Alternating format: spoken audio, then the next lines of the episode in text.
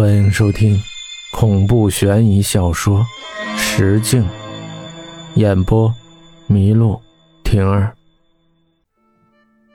也不知是怎么醒的，可能是车厢的空调太冷，反正一个人的时候总要警觉一些。抬手一看表，五点二十。夏天的天亮得很早，车厢里多数人还在睡着。我盘着腿对着朝阳款款而坐，好美。天际泛着麦田的金色，我仿佛就沐浴其中。深吸了一口，都是满满的泥土芬芳。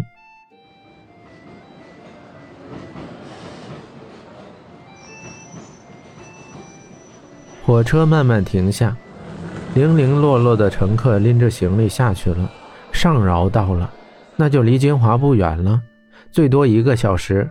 我抬手从背包中拿出洗漱用品，朝着洗手台就走去。我起得算早的，去的时候没有什么人，正在那刷着牙呢。忽然，我看见镜子里有一双眼睛在偷瞄我，我立刻反应过来，回头看，什么人也没有。这两天我的精神确实不好，总是出现幻觉。哎，不管他，继续刷。我回去的时候，又看见了那一身黑的美女。她应该是一早就起了，在座位上坐着，像是往窗外看着什么。我把东西收拾好，接下来只是静静的等着到站。这时，我的上铺也下来了，是一个满脸胡茬的中年大叔，那叫一个油光满面。这大叔应该还没睡醒，坐在下铺呆呆地看着前方。我看了眼手表，六点二十。再过十分钟就该到站了，车厢里也嘈杂了许多，有孩子的嬉闹声，还有手推车叫卖的声音。一时间，车厢里热闹了起来，竟让我感觉有些不自在。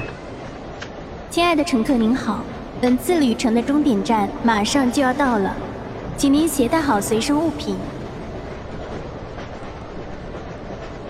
即将到站。车厢的出口处也显得格外拥挤，小爷我也不急，没多久就不剩几个人了。走的时候，我还往那个黑衣美女的方向瞄了一眼，显然她已经离开了。穿着长袖出了车厢，我也没觉得有多热，夏天的清晨还是有一丝凉意的。这个时间回家的那班客车还没有出发，我就在候车室等了起来。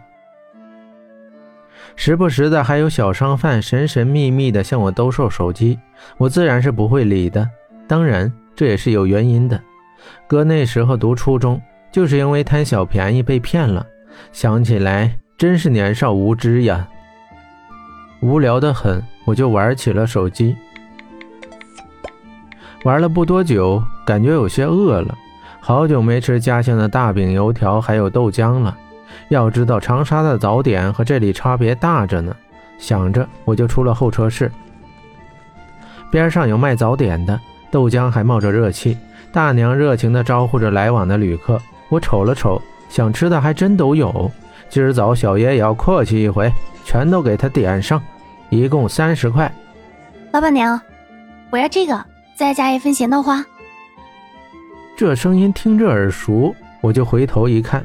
一个姑娘扎着清爽的马尾，阳光下瞧着真美。再仔细一看，竟然真的有几分眼熟。她好像是，好像是乐天。我正思索着她是谁，她却早先认出我了。我抬头对她尴尬的笑了笑，她似瞧出我的尴尬，咯咯的笑出声来。不认识我了，乐天君。一听到乐天君这个称呼，我就浑身打了个激灵，往日的种种记忆就像冲破堤坝一样喷涌而出。